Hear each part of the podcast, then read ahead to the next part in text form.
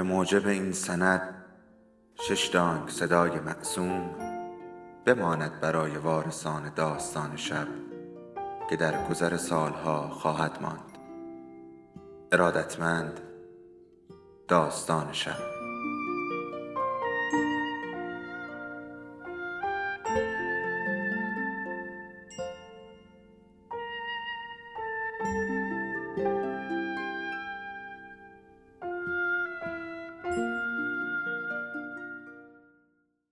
یکی بود یکی نبود.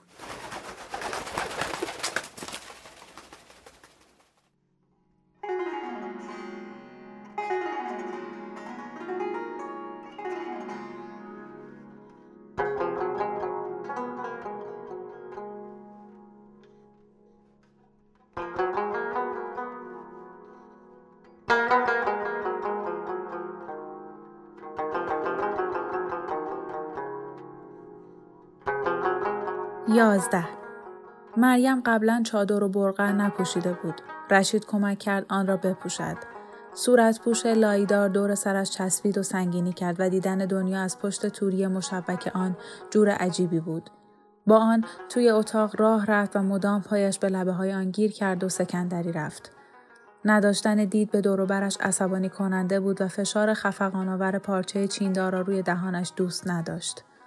رشید گفت بهش عادت می‌کنی شرط میبندم بعد از مدتی حتی ازش خوشت بیاد سوار اتوبوسی شدند و به جایی رفتند که رشید گفت پارک شهر نو است آنجا بچه ها سوار تاپ شده بودند و دسته هم تور پارپورهی به تنه دو درخت بسته بودند و والیبال بازی می‌کردند. دوتایی به تماشای بادبادک بازی پسرها رفتند. مریم کنار رشید قدم بر می داشت و گهگاه لبه چادر زیر پایش گیر می کرد و سکندری می رفت. رشید برای نهار او را به کبابی کوچکی نزدیک مسجدی به نام حاجی یعقوب برد. کف آنجا چسبناک و هوایش دودی بود. دیوارهایش بوی گوشت خام می‌داد و صدای موسیقی که رشید به او می‌گفت لاوگری بلند بود. آنهایی که کباب میپختند پسر بچه های لاغری بودند که با دستی سیخها را باد می‌زدند و با دست دیگر پشه ها را له می‌کردند. مریم که تا کنون به هیچ رستورانی نرفته بود اول برایش عجیب بود که در اتاقی پر جمعیت با غریبه ها بنشیند و برغش را بالا بزند تا نان را لغمه لغمه به دهان بگذارد مثل روزی که پای تنور رفته بود دلشورهای به دل و اندرونش چنگ انداخت اما حضور رشید مایه آرامشش شد و پس از لحظه ای نه به موسیقی اهمیت داد و نه به دود و نه حتی به مردم. و در کمال تعجب دریافت که برقه هم برایش آرامش به بار می آورد. مثل پنجره بود که به یک طرف باز می شد. در درون آن ناظری بود در امان از نگاه کنجکاو غریبه ها. دیگر نگران آن نبود که مردم با یک نگاه از گذشته شرماور او خبردار می شوند. رشید در خیابان از های گوناگون با اقتدار نام می برد و می گفت این سفارت آمریکاست آن وزارت خارجه است به اتومبیل ها اشاره می کرد و اسم آن و کشور سازندهاش را می گفت. ولگای شوروی، شرولت آمریکا، اوپل آلمان. پرسید کدومو دوست داری؟ مریم تردید کرد. به ولگای اشاره کرد و رشید خندید. کابل خیلی پر جمعیت تر از هرات به نظر می رسید که مریم زمان کوتاهی آن را دیده بود. اینجا درخت های کمتر و گاری های کمتری بود که اسب آنها را می کشید. اما اتومبیل، ساختمان های بلند، چراغ های راهنمایی و خیابان های سنگ فرش بیشتری داشت. و همه جا مریم لحجه خاص مردم را می شنید. به جای جون می گفتن جان و همشیره را یک جور دیگر تلفظ می کردند و غیره. رشید از یک فروشگاه دورگرد برایش بستنی خرید. اولین باری بود که مریم بستنی می‌خورد و هرگز به خیالش نمی رسید که بتوان چنین کلکی به زایقه زد. یک کاسه تمام بستنی نوش جان کرد که رویش خورده پسته ریخته بود و زیرش پفک برنج. از آن معجون جذاب با آن شیرینی دلنشین خوشش آمد. به خیابانی به نام کوچه مرغا رفتند. بازار تنگ پرجمعیتی بود که رشید گفت در محله ثروتمندی از کابل قرار دارد. های خارجی، تجار ثروتمند، اعضای خاندان سلطنتی و امثال اونا تو اینجا زندگی می‌کنن. نه امثال من و تو. مریم گفت من که مرغ و جوجه نمی‌بینم. رشید خندید. این یکی رو نمیشه تو کوچه مرغا پیدا کنی. در دو سوی خیابان دکانها و غرفه های کوچکی بود که کلاهای پوست بره و چپنهای رنگارنگ در آنها میفروختند. رشید ایستاد تا دشنه ای را با قبضه نقره کوب در دکانی تماشا کند. در دکان دیگری تفنگ کهنه ای را برداشت که دکاندار قسم خورد از جنگ جهانی اول و نبرد با بریتانیا به مانده است. رشید زیر لب گفت من هم که موش دایانم. موش دایان وزیر دفاع اسبق اسرائیل که غیر از تند روی تکچش بودنش معروف است. لبخند کمرنگی زد و به نظر مریم رسید که این لبخند برای اوست. لبخند خصوصی زناشویی. از کنار مغازه های فرش فروشی، صنایع دستی، قنادی، گل فروشی، لباس فروشی های مردانه و زنانه گذشتند. مریم در مغازه های لباس فروشی زنانه دخترهای جوان را دید که پشت پرده های توری سرگرم دوختن دکمه و اتو کردن یقه پیراهن ها بودند. گهگاه رشید با مغازهدار آشنایی خوشوبش می کرد. گاهی به فارسی و گاهی هم به زبان پشتو. وقتی دست می‌دادند و روبوسی می کردند مریم چند قدم عقبتر می ایستاد. رشید به او اشاره نمی کرد جلوتر برود یا معرفیش نمی کرد.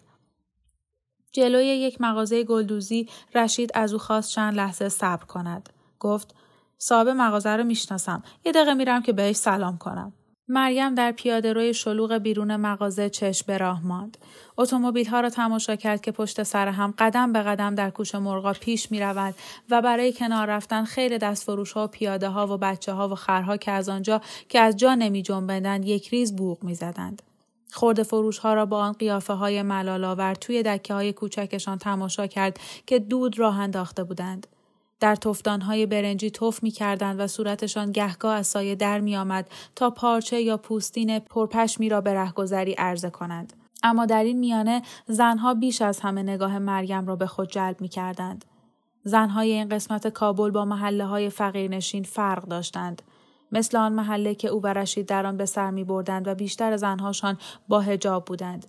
این زنها رشید بهشان چی می گفت؟ امروزی، مدرن بودند. بله، زنهای مدرن افغان با مردهای مدرنی ازدواج می کردند که عین خیالشان نبود زنهاشان با صورت آرایش کرده سر برهنه بین مردها بپلکند. مریم تماشایشان کرد که گاهی همراه یک مرد و گاه تنها و گاهی هم با بچه های سرخ رو که کفشای براق پوشیده و ساعت مچی بنددار به دست دارند یا پیاده کنار دوچرخهای با فرمان بلند و چرخهایی با پره های طلایی راه می روند.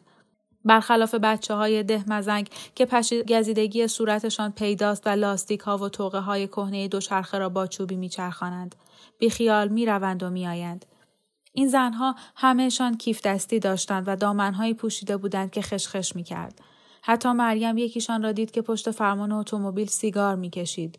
ناخونهاشان بلند بود ولاک صورتی یا نارنجی داشت و لبهایشان به قرمزی گل لاله بود. کفش پاشنه بلند پوشیده بودند و تند و تند راه می رفتند.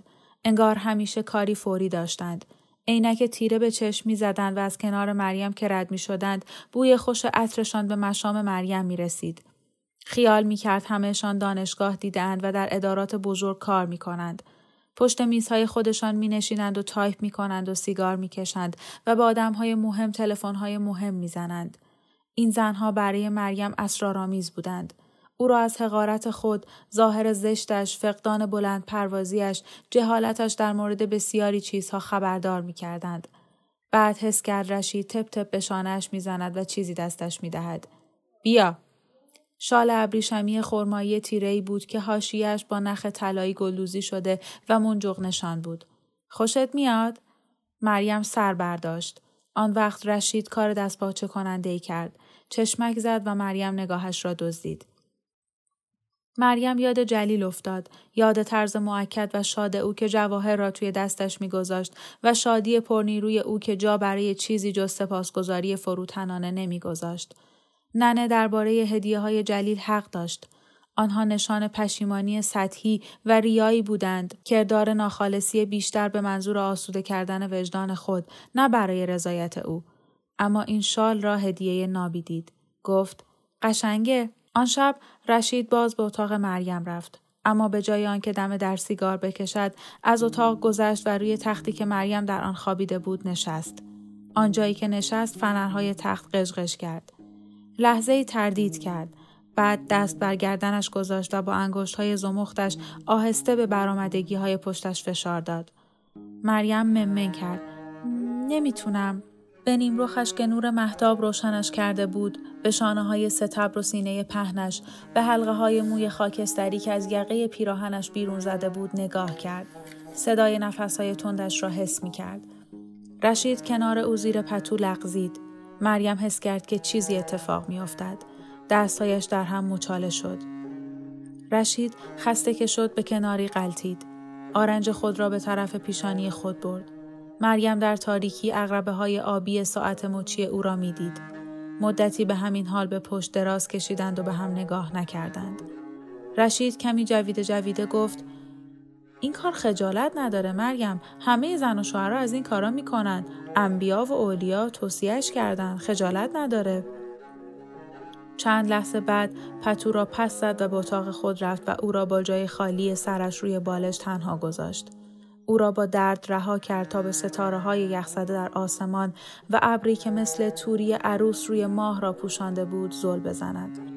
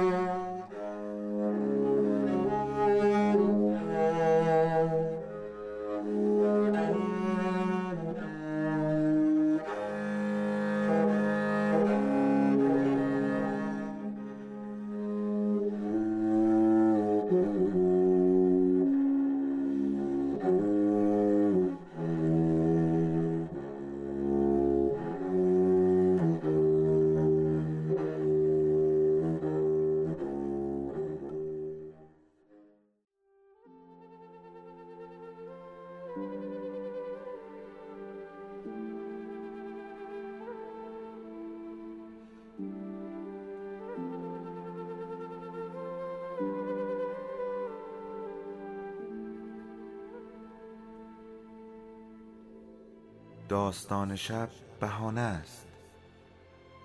برای با هم بودن دور هم نشستن شنیده شدن.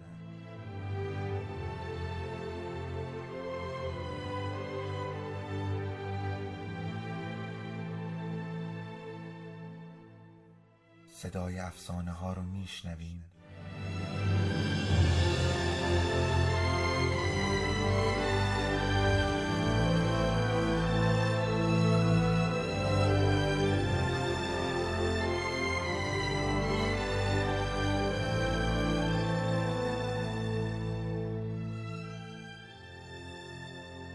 sabes tú un peje.